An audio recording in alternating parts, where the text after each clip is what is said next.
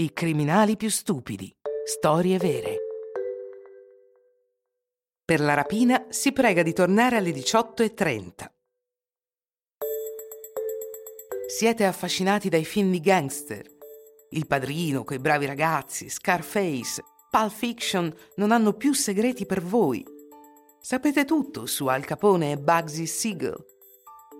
Bene, preparatevi a sentire le più, le più imbarazzanti, le più spaventose e le più patetiche storie criminali.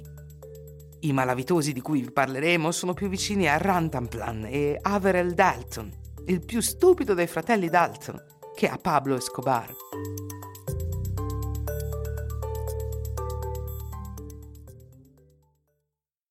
È un sabato di ottobre. Sono circa le 3 di pomeriggio a Montigny-sur-Sambre, vicino a Charleroi in Belgio, quando Didier vede 6 giovani entrare nel suo negozio, con i cappucci in testa. Un venditore di sigarette elettroniche è abituato ai giovani.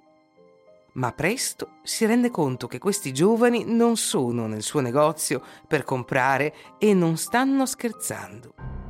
2 di loro si alzano la camicia per mostrare che sono armati. Didier si dice che la cosa migliore da fare è mantenere la calma mentre i rapinatori lo minacciano. Vogliono le sigarette elettroniche, le ricariche e soprattutto la cassa. Didier decide di provare il tutto e per tutto. Dice ai giovani che le 3 del pomeriggio non è un buon momento per rapinare un negoziante. È alle 18:30 che bisogna venire, quando è quasi terminata la giornata, specialmente al sabato. Alle 3 di pomeriggio ha 1.000 euro nella sua cassa, ma alla fine della giornata avrà almeno 500 euro in più.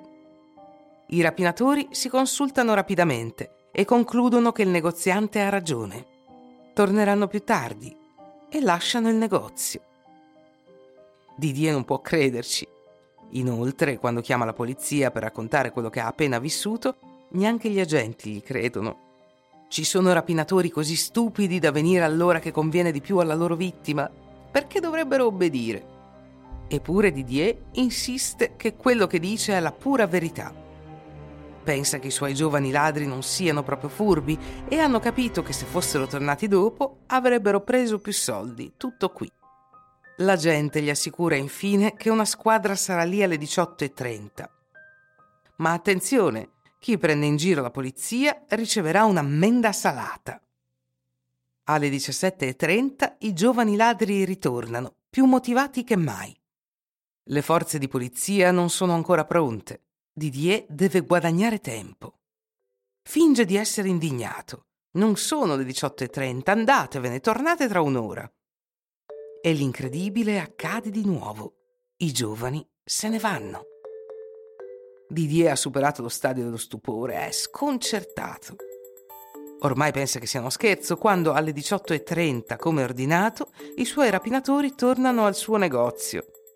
Questa volta la polizia è lì per catturarli e tutto quello che devono fare è arrestarli. Nella memoria di un poliziotto belga, questa è la prima volta che i criminali sono stati così puntuali per la loro cattura.